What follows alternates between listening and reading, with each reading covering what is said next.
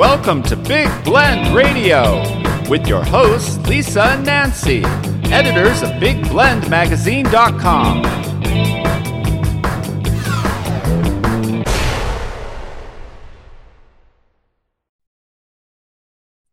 Hey everyone, welcome to Big Blend Radio's second Friday food, wine, and travel show with the International Food, Wine, Travel Writers Association.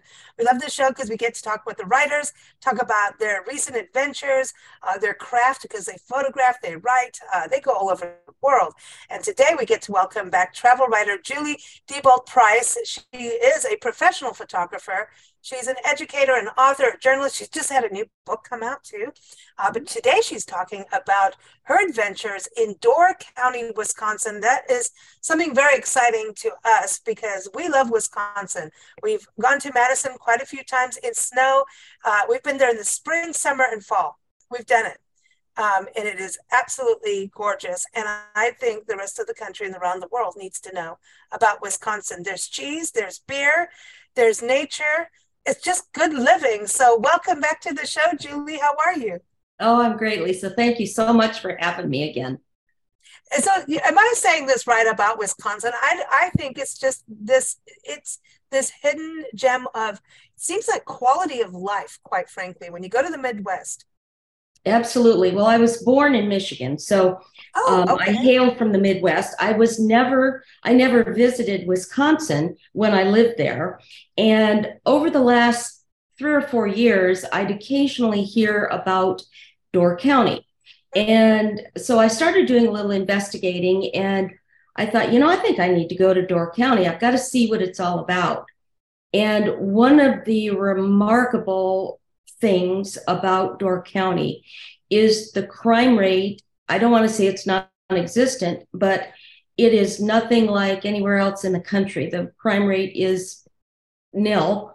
And um, the people are warm, sincere, uh, comfortable to be with, kind and generous. So there's no airs. There, it's not pretentious. Right. Yes. Yeah. Yeah, because I know the last time you came on the show, you were talking about Siskiyou County up oh, in oh, yeah. Northern Cal- Cal- uh, California.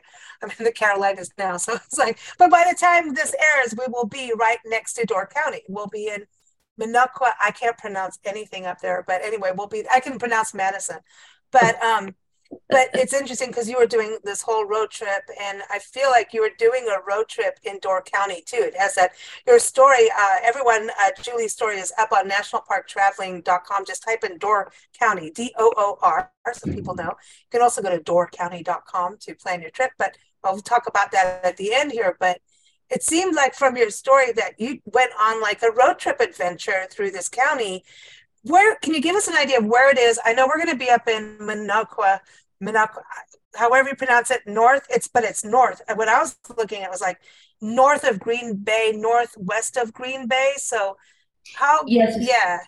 If it's northwest of Green Bay, so uh, there's a thumb of of Green Bay is in the notch of the thumb, and Door County is this uh, peninsula that goes, it's about 70 miles long and only 18 miles wide. So you're going to be on the other side of the Bay of Green Bay, probably, mm.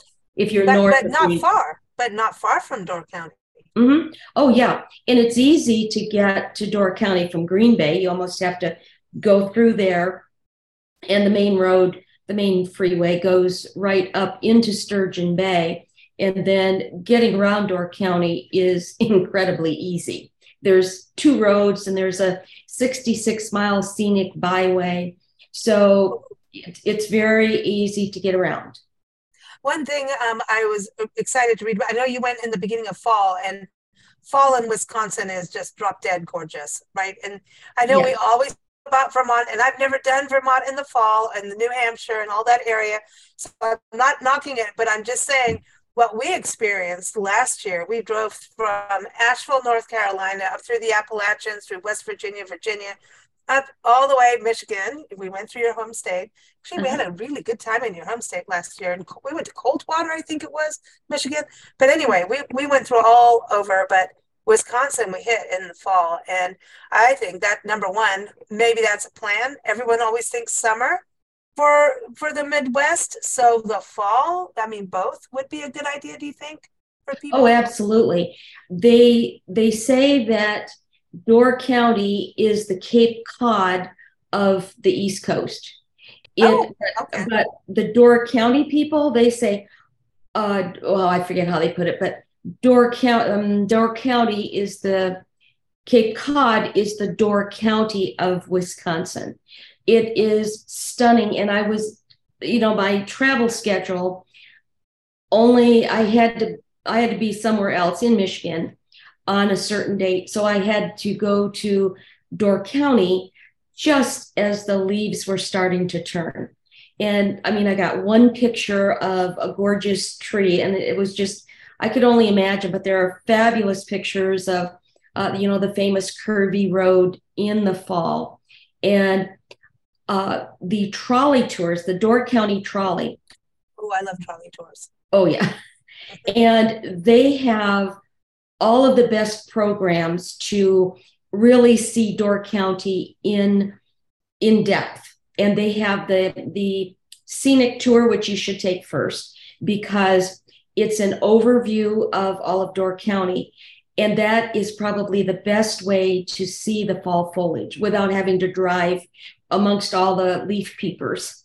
But um, they have a lot of different tours that are wonderful. I went on four of them while I was there. Oh, wow. Wow. So, like when you're doing the trolleys, I always love it because they give you an insight into the history of the area, the nature. And so then you can go, when you're on the trolley, you know you don't get always the best photos but you can you can but but when once you've done the trolley tour for me like that's what we did in asheville um it's once you do those kind of tours even if it's a local tour guide or, or something once you've done that then you know where to go explore for yourself right? Exactly. Yeah, there were two trolley tours that took us into Peninsula State Park. And on the trolley they do give you an opportunity to get off and you know oh, take some pictures and stuff. So oh, that's cool. Yeah uh, so that was a really good thing but i really wanted to go back into peninsula state park there's a, a wonderful new ramp that takes you above the tree line and you can see the whole area for miles because i was doing my own little road trip through door county I did not get a chance to go back in there on my own, but that should be a must see and do. Walk up that ramp. So, for those with, uh, you know, if you're in a wheelchair or some sort of disability, you can still see and participate and enjoy what other people see and do. Well, and that's also for mothers pushing prams and strollers, you know. Oh, yeah. I think this is something to really showcase. I love that you bring it up because, uh, you know, as we travel the country full time on our Love Your Parks tour, documenting parks, public lands, and we were doing just national parks, but now we do them all. And our thing was, we kept getting this feedback. Well, I'm not a hiker. I don't go into parks. I don't, you know, like no, you can you can be, you know, you can just go on a stroll you can go to a museum or visitor center and learn about the area, but they have something for everyone because you got to think about parents with toddlers as well, you mm-hmm. know? Right and grandparents whose knees aren't as good at taking their grandkids. Yes, that's right. It's like slow down, kids. Yeah. you know, and we, we need that ramp, you know. So they really do. I, I, think a lot of parks are very much that way. And what I loved about your your adventures is that you did go to a lot of parks. That's yeah. that's why you're on the park magazine. Uh, you know, so going, you know, the, but it seems that state parks and there's always water in the Midwest. But I always forget that it's a lake. Don't you feel like you're at the beach? It's an ocean. It seems like an ocean. And yeah. it's always felt that way to me. I crossed Lake Michigan, thank goodness, when the water was smooth and the sun was shining. Um, and it was a four hour boat ride. Wow. But it's it's like you're in the middle of the ocean. You don't see any land. And um, it's quite an experience in the Midwest. Mm. I, I, we've been to um, Erie, Pennsylvania, Oh um, yes, Presque Isle State Park, and all there. And I know they it borders Ohio and everything, but it's all connected. And you know, Canada's on the other side waving. Sometimes, sometimes they don't, and sometimes we do. Sometimes we, we all do. Come on, just kidding. But you know, it's it's um it's it's a whole different experience, and I think they've done so much over the years to clean up the water too. That's something to talk about, and I think maybe that's kind of part of that thing of people don't realizing that how pristine nature is. They did a lot of conservation work to clean the waters of these lakes way back mm-hmm. when, from the 70s on through now. And now it's a really good uh, conservation and clean water success story that people can go and be part of, you know, mm-hmm. in all of these yeah. parks, especially. Where is this park that is behind me in this photo? If for oh, those that, watching. Oh, that is Schoolhouse Beach where there's just those rocks. It's not a sand beach, but that's on uh, Schoolhouse Bay. In that's Lake Michigan behind you. Yeah. Yeah. So that's the thing about being on a peninsula. Were you like amazed at how biodiverse a peninsula can be when you're you're driving and going to these parks? It's not all the same. No, they're all different. They're all unique. Um, I regretted that I couldn't get out to Rock Island. Because mm. it's difficult to get to where you catch another ferry and there are no vehicles on rock island it's off the north tip of washington island mm. and um, so it was just too difficult to get there in the time that i had but uh, they're all different and they uh, there's a for example in whitefish state park uh, white yeah, Whitefish State Park. There, uh, there's archaeology going on there, and they've they've got three different, uh, I'll call them generations of of Native Americans that lived there, and they fished, and they can tell all that with the archaeology they're doing. Um, uh, let's see. So Rock Island is uh, you can camp there, but um, uh, and you have to take a ferry to get there. Washington Island is really fun. You take the ferry from Northport in Door County at the very top of the peninsula. You take a 30 minute ferry ride through Death's Door. That's how Door County got its name because there were so many uh, um, ship crashes oh. in that area. And there's a lot of sunken ships in that whole area.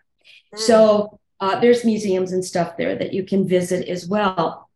They keep that, uh, the ferry in the winter, they use an ice cutting ship to keep the ice from forming uh, between uh, the tip of Door County and Washington Island because a lot of the residents on Washington Island commute to work across that little 30 minute they go ride. To, they go through death's door to go to work?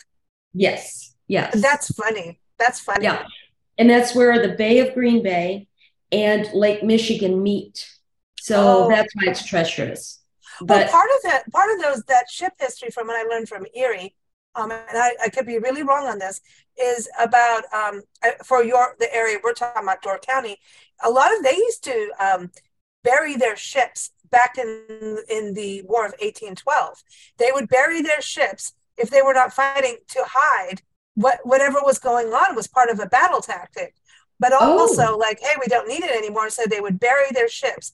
And so over the years, uh, these different significant ships, they resurface them and clean them up and they freeze over in the winter. And so sometimes that was part of it. So there was definitely shipwrecks, but um, I'm sure the War of 1812 touched that area too. I'm going to have to go back and I'm going to have to do a whole other show on that. On that. But the history of the War of 1812 is amazing. What was going on over there with England, and you know everybody was involved in that. And then what was going on south in the country. I mean, it went all the way down to New Orleans, which was fascinating to me. Um, yeah. But I wonder about that with the ships and the shipwrecks being part of that. Um, but they're all buried in there. Um, hmm, so it's yeah. interesting. You, yeah. So it's got to be interesting being a boater. You better know your your where you're going. Oh yeah, definitely. And you can take boats over there, but it's not recommended because of the treacherous waters. So, oh, wow. Wow. Yeah. Interesting. Interesting yeah. stuff. This is it's so interesting because there's also lighthouses. So you talk about that and and again, we always think of lighthouses on the coast, but maybe not on the lake. Uh, there's 11 lighthouses in Wisconsin. Uh, I'm in, in Door County, in just Door County. And I think Michigan has the most lighthouses in the United States. But wow. Door County and and um, one of them supposedly haunted. Oh, cool. And that's the one in Peninsula Park. And so on the trolley tour, you can get a ghost tour on the trolley tour, and they take. oh, I want to do that.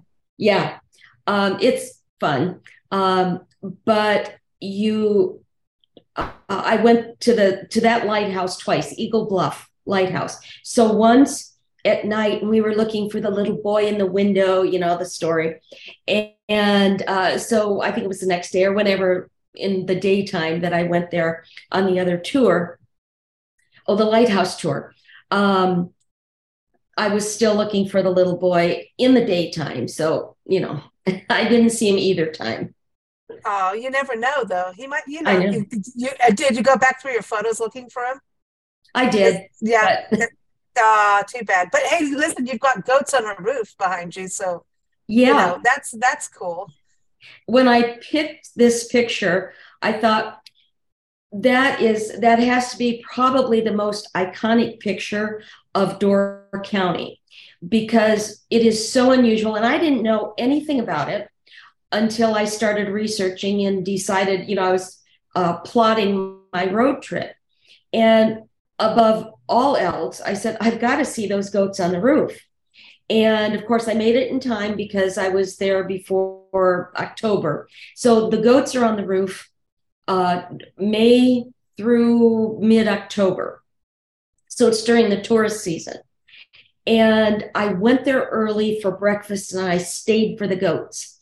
I I missed them getting up onto the roof. Apparently, they're somewhere in the back there's stairways or something they don't just throw them up there and expect them to start eating but um, they do have a goat cam so you can online you can look at it and see if the goats are there and and where, where um, was this where, where was this the oh, oh, where yes it's at al johnson's swedish oh, right. restaurant and boutique ah. and it's it's scandinavian and it, um i forget which scandinavian Scandinavian country. But anyway, over there, they built their houses into the side of a hill and they would put sod on the roofs so that the goats could eat on the roof where they normally live. And so the a friend of Al Johnson's years ago, I think it was in the 70s, he was this friend was famous for playing jokes on people. And so the friend tried to get goats on the roof of Al Johnson's restaurant, and the goat wasn't having any of it. So I think they fell off, and I, the guy I think broke his shoulder or something. Um, I'd have to research that a little bit more to truly remember. But eventually, the friend got a goat on the roof, and since then, it's been a draw for all of Door County. I mean, you cannot go through Door County without seeing the goats on the roof. And yeah, they're in Sister Bay and right on the main drag, so you can't miss them. There's like one one main road going up and on on either side. So that's cool though because it's also about roof gardens and it's definitely an area that can do that and you know a lot of oh, people yeah. are doing that environmentally having roof gardens. You could have solar on one side, you know, maybe not with the goats, but uh, you know, it's it's it's fascinating to me. I love roof gardens. I really, really love them, and you can definitely do that in the Midwest. Have a roof. Oh, garden. Oh, absolutely, yeah, yeah. So, what was the food like at the restaurant? Oh, it was great. So, I also do restaurant reviews, and I'm kind of a foodie, and and I love trying new things, particularly if it it's um, it has some history behind it. Mm-hmm. And so I went in to, and I actually got to sit at the counter, which how many restaurants these days have counters? So it's kind of old fashioned. And um, because they were very busy, and this is very early in the morning. So uh, I went in, sat at the counter, and I said, okay, I'm writing an article. I need to try all of your traditional foods. Mm. And so it started out with rye crisp crackers and some little things to put on it. And I thought they were cherries because, of course, Wisconsin is known for cherries. Uh, they're one of the biggest producers in the country. So I thought these little red berry things were cherries. And I put it on everything because it was so good. And then um, my waitress said, Well, you can't leave without uh, a Swedish meatball. And, you know, she had put a big spread out for me. And I said, okay. And she just let me taste everything that was traditional. So I had the rye crisp pickled herring. Now, I know some people probably don't like us a real heavy, oily fish like that, but oh my gosh, it was so good and very rich in omega 3 oils. Oh, there you go. There you go. yeah. Yeah. so I had that. Oh, and they're they're um pan, a Swedish pancake, which is really like a crepe. It was very thin, and you could roll it up with this red sauce that I thought was cherries. Well, finally, I learned that those were lingonberries, and they're delicious. And they sell it there in their boutique. They have a lot of traditional things, maple syrups and stuff like that. It seemed like I ordered something else, but anyway, I I couldn't eat all the pickled herring. So what they did, they packaged it on ice for me in a cup so I could take it so I could have it for lunch. Oh, that's nice. Yeah. So it was great. Now, those people at Al Johnson's, they know how to turn a table. So you never feel rushed there, but the place is packed and there's a line out the door. I don't know if you can make reservations. I don't think so. But um, so you're not rushed when you're having your meal. But as soon as you get up from the table, they've got it cleaned and new placemats, everything ready to go to seat the next person. So wow. They've got it down to a system. Yeah. That's nice. And it's nice that they're not rushing you. You know, that's yeah. that's important too. But I, I, think the berries, I think I, have seen that in, in uh, Wisconsin too. But also, when you talked about um, the, the Swedish pancakes, we used to have that in South Africa. They were like crepes, and they called them pancakes. And we'd have uh, like syrup, maple syrup, or any. Like, we had golden syrup, I think, and um, it's probably maple, uh, or honey and sugar, like powdered sugar, cinnamon was oh, yeah. really a popular thing to roll them up.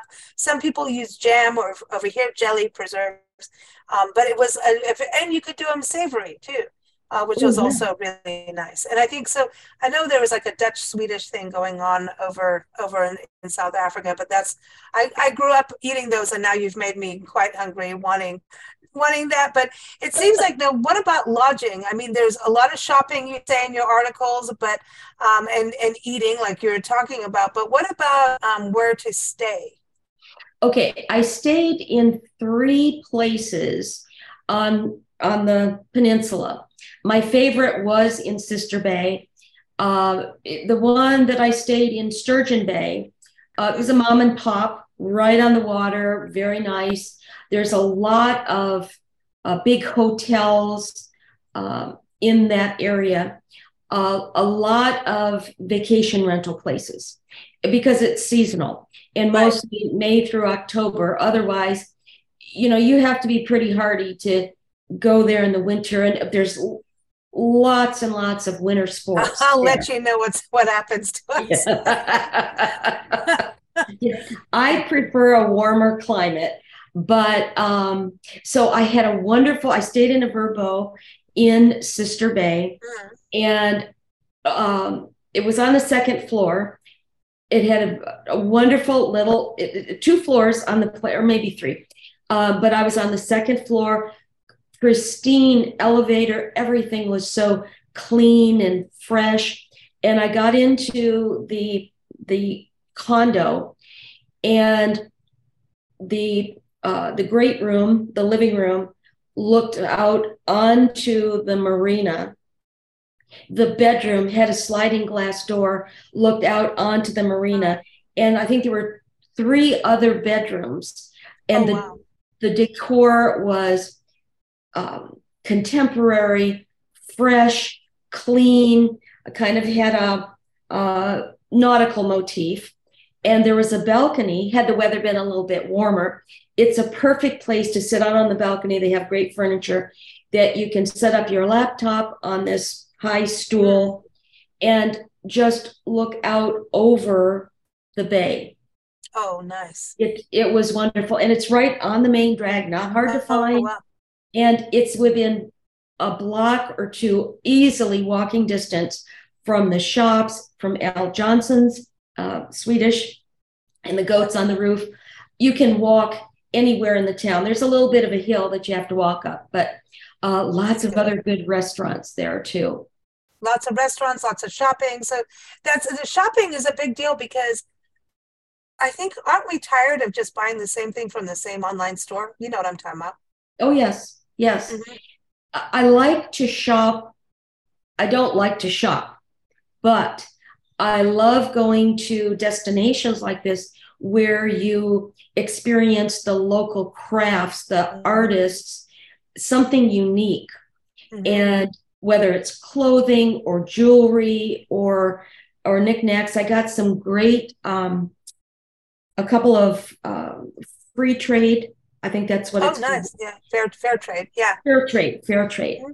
where you can really enjoy something unique, mm-hmm. and it's helping other people maintain their business, help their families to live and exist, and the workmanship is really exquisite. So I I bought a basket, brought it back, and every time I look at that, I have such fond memories of Door County. I picture the store that I bought it and uh, the store owner, Sister Golden.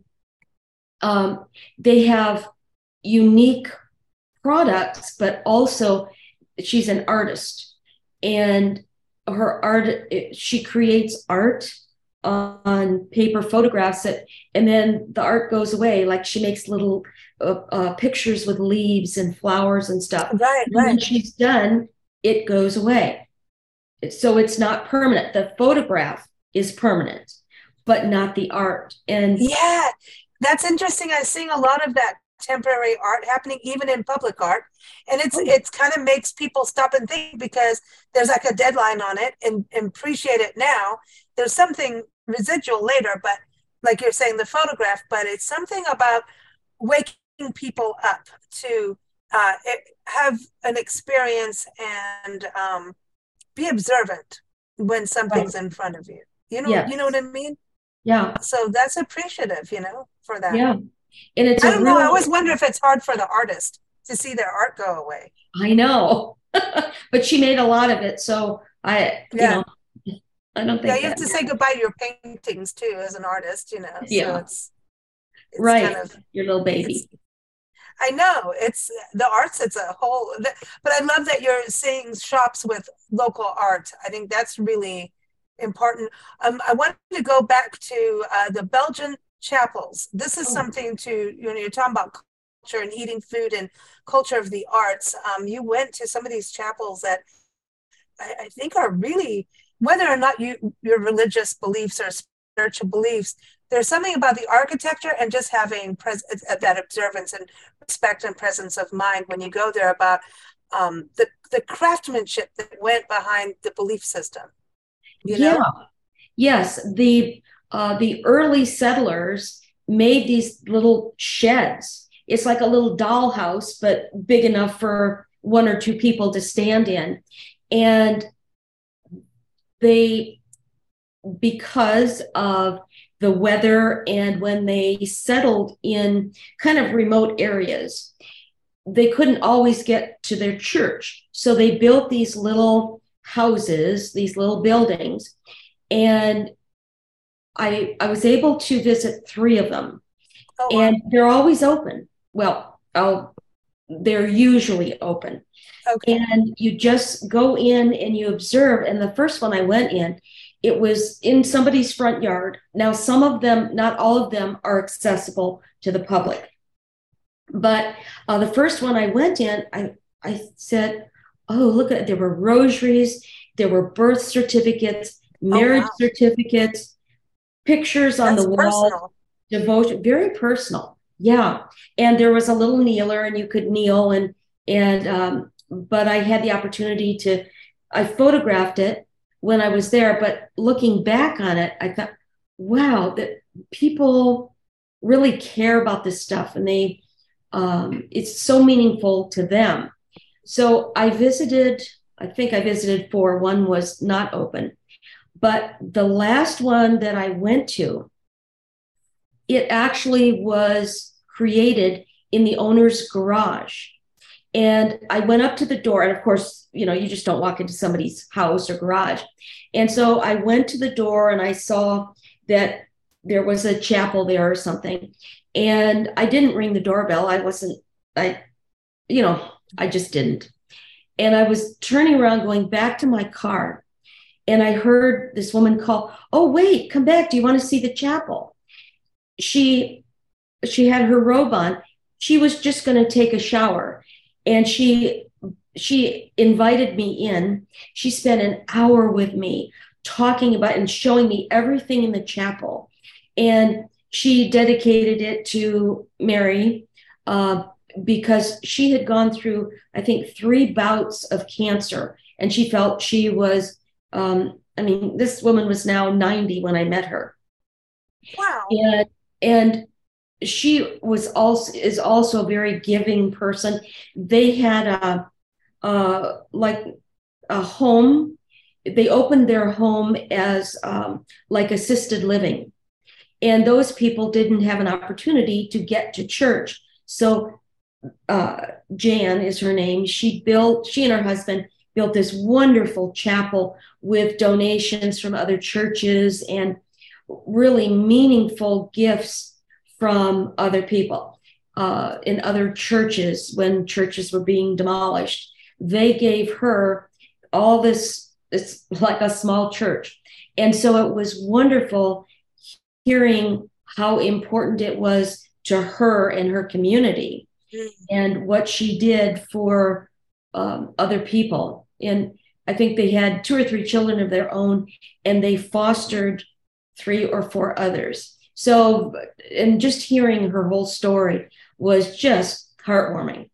So that's that's really fascinating because we've we've been to some little churches, but I didn't realize it was the chapels, like what you're talking about, and, and we never understood. Like I've seen them in the desert Southwest has them, and, I, and a lot of them are going to be more of the Hispanic uh, religious beliefs, uh, so Catholic mostly um, from mm-hmm. Mexico too. Um, like Yuma, Arizona has a little church in the middle of nowhere in the desert, you know.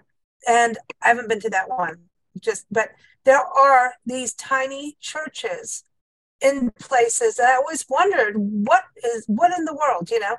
And apparently, this kind of makes sense, especially in the desert. You're not going to walk across the desert for miles, right? Right. You know, so um, this kind of makes sense to me now. Like I've always wondered, like what's this tiny little like is this for little people? What's going on? Yeah, no i mean do you have dwarfs going in there? What's it the garden gnome church you know? But i mean i mean little little ones you know? Little so yeah. I, yeah I was oh you know and I've seen them um I think I went to one in Louisiana. It was it's off the side of the road. And it's not really advertised or you, you have no idea but it's like these little prayer gardens. I've seen them in the south prayer gardens and everything but now it makes sense. I mean you're going to go through the swamp if you were way back when, or you know, before you know we paved paradise. you know what I mean? yeah. Well, yeah. true, right? Um, so that's really, really fascinating. Now my, my eyes are wide open for these because it is really um, a very deep cultural connection. Like I always say, no matter what your beliefs are, there is a respect for this. And um, you know, like in Tucson, Arizona, there's a gallery, the DeGrazia Gallery in the Sun.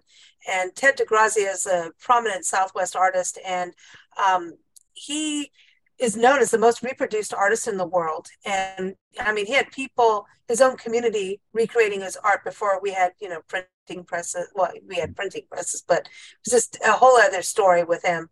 Fascinating stuff. But he put a mission on his gallery grounds. He built one out of Adobe, and you go there and people get married there free they just let people do it but you go in there and you see people's notes in prayer for someone who's sick a loved one who maybe have passed on, for children getting better, little photographs and candles. And you, like I said, there's this immense respect, um, no matter what your belief system, your, your beliefs exactly. are. Um, right. It's very, very personal and it really makes you stop. And um, as writers and travelers, photographers, there's a, that's even that you can't get, you know, that that's a very real, uh, when we talk about authentic travel, that's part of that.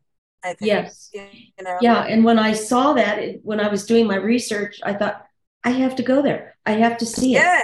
I yeah. have to make that a new collection. Did it make you stop? Yeah. Did it make you stop a bit?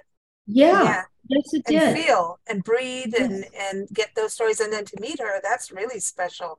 Oh, I know oh, you never know. Do you go knock on the door or not? Like it's like, oh, it's you don't want to intrude, you know. Yeah, yeah. But you I do, did. but you don't. Like it's like, oh, you know. But people, if they're on some kind of map or route about it, they do. It's like the barnyard quilts. I don't know if you've I've st- oh. I've gone chasing the barnyard quilts, and then I'm like, are we allowed to park on the farm and photograph it? You know, but it's on the it's on the quilt tour, but it's still on their private farm. Are we going to get shot? Like I know. I want to yeah, play with your that. goats. yeah, I did the quilt tour. Of, you know, I collected the pictures in the Tualatin Valley in Oregon. They oh, have, yeah, yeah. Yeah, several several roads with a lot of quilt barns. Yeah. Once you get stuck in that, it becomes this treasure. You become a little obsessed. Like, yeah, we must get this 10th quilt. If we don't, we didn't complete the tour, you know? Yeah, exactly. But it really gets you out on these byways and to slow down. And I know that annoys some of the locals too. And you slow down and you're like, oh, this is so cool. But um, those barn quilts, you start to really look at the barns, and some of them have roadside, you know, treats, you know, vegetables and produce. You know, we did it part some areas in Maryland. We did it um, out near Gettysburg on the the mm-hmm. you know the the state line. They have it yeah. out by Town, and we've done it all over. And the Midwest started it. Ohio started this whole. That's um, right. Quilt. That's right. And then barn quilts are in Kentucky uh, Michigan has them for sure, and yes. Indiana. Indiana. Be careful. Be careful of the policemen in Indiana. They may pull you over when they go from fifty to fifty-five and fifty again on the speed limits. Just saying. Be careful in those cornfields. You'll get pulled over like I did. Oh, you I'm did. scared to go back. Oh, I'm scared. I got I got a warning. Don't you do this in Indiana again? I'm like, I'm gonna go slowly on the highway. And I'm like, I'm not going back for another year until they clear it off my record. I'm like, I'm like, am I gonna get it? What happens when you just get a warning, you know? Yeah. But um, yeah, they do change the speed limits in Indiana. Watch it out there. It's like, oh, and they wait and they but you know, but that's well that but that's the true travel thing be observant. And if you're not you know yeah. but something in cornfields in me i start just floating on the cornfields. You know just kind of happens um yeah. that i kind of speed up apparently. But you know this area like going on a peninsula and slowing down and having these really true authentic um, moments is is priceless and um, I, I want to tell people again, your article is up on nationalparktraveling.com, which has uh, you know a list of places to experience. But also, um, if you go to the article, we have a link there that takes you to an itinerary that Julie built up just for you. You can go there, link to it. Um, they get to get your newsletter from doing that too, which is really cool because you also not only help people, you know, travel destinations, but photography tips. And you know, a lot of us are running around with cell phones and cameras, but we need to understand like, look at the horizon line is straight. Julie's got a straight horizon line. It's one of my biggest pet peeves is these photographs coming in that it's like, you know, yeah, you may have been on a boat, but there are ways to to straighten things. There's such things as tripods. I'm just saying, but but it's not just for travel writers and photographers, but it is just for travelers gathering memories, uh, putting on social media, um, you might as well while you're there get the best shot you can right? So um, mm-hmm. that's a that's a joy about going on your website. And i wanted to touch base with you on that because i believe you just had an ebook released. Yep uh, my second in the series called photo bites. And okay. you've heard how do you eat an elephant? One bite at a time. So how do you learn photography one bite at a time. So my first one was event photography. This one, it's going gangbusters already. Um, it's stock photography, uh, uh, nine nine ways to nine steps to stock photography success. Mm. And you don't have to be a professional photographer to sell your photographs. Mm. And um, and so I go, I dish the dirt, all of it in this book. So this is not, um, it's a way to work with online stock agencies and how you get your foot in the door and how you can be successful selling your pictures online. Because mm. there's a lot of people that, you know, they're always like, how do you travel the country? That that's a dream job. Well, there's a lot of work that goes into it. You can't just I know there's a lot of websites doing all of that, but you've got to, it's, um, you have to, if you're going to do it, you've got to really do it, right? It's not just, yes. and like you're saying, you, sometimes it's going to take those hundred to a thousand photos to get the good one. And, um, are you going to license it? Are you going to not? All of that stuff. But it doesn't, if you're out on vacation and you get good shots, there's no reason why you can't help people, you know, with stock photography, you know, because exactly not everybody's out. I mean, I think even especially during the pandemic, those who had a bank load of photos, you could have been uploading to stock agencies, right? Exactly. And it's a numbers game. And I don't know about you, but I'm just as bad as anybody else. I have a whole lot of pictures on my iPhone. And oh my gosh, they could be earning money for me. I need to get them on a stock agency that takes iPhone pictures or phone pictures. Let me say that smartphone pictures. So even if you don't have a big DSLR camera with a big lens or a mirrorless camera, your cell phone can earn you money. You just have to learn the system and and keep uploading. And um, there are there are pictures for everybody out there. It's amazing the pictures that I've sold on an agency site. And I'm going, I knew I took that picture for a reason. Somebody else liked it too. So um, it's amazing what other people will buy, what they're looking for in the way of photography. Yeah, because it's about articles. It's also like backgrounds for like, you know, Zoom calls, you know, all that kind of stuff, right? Exactly. Yeah. Mm-hmm. I, I think that when there's photos too that you may go, I don't know why, and I don't think it's the greatest, but then somebody else loves it. It's the weirdest thing. That one, yeah, one person's junk is the other's treasure. I think that's also the same thing for yeah. stock photography. You never know what people need or if they're working on reports. Um, there's all kinds of reasons why people want stock photos. And um, I was saying when I saw your book, I'm like, I'm sitting on a bankload of food photography from restaurants that aren't even around anymore. That what am I sitting with all these food photos? You know what I mean? So mm-hmm. I was mm-hmm. just thinking about that with food, wine, travel writers. Um, you know, what what's it like, you know, being a part of IFTWA, the International Food Wine Travel Writers Association? Uh, have you done any photography tips for the writers, or are you using it mostly as a networking and media trips place? Uh, last year, or within the last year and a half, I actually did a presentation for IFTWA, and oh. I'm actually developing it into a book, uh, Photography for Travel Writers. Mm. And I sh- probably the biggest question is how do you crop your pictures? Okay, so I go into detail on that. And all I have is an iPhone, or all I have is a smartphone. How do I enhance my pictures to make it look better? And so I address those two issues. And those are probably the biggest things for travel writers and travel photographers. But I go much deeper and will be publishing a book about travel writing and travel photography and how it all goes together. Because, as you know, as you're doing your traveling, you're of course taking photographs and you use it for your business and your writing and your presentations. So, um, so it's important. And when you have the skills, both of them together, you don't have to go to a stock agency and maybe not find what you're looking for. So or that's use the CVB's photos all the time that have been everywhere else.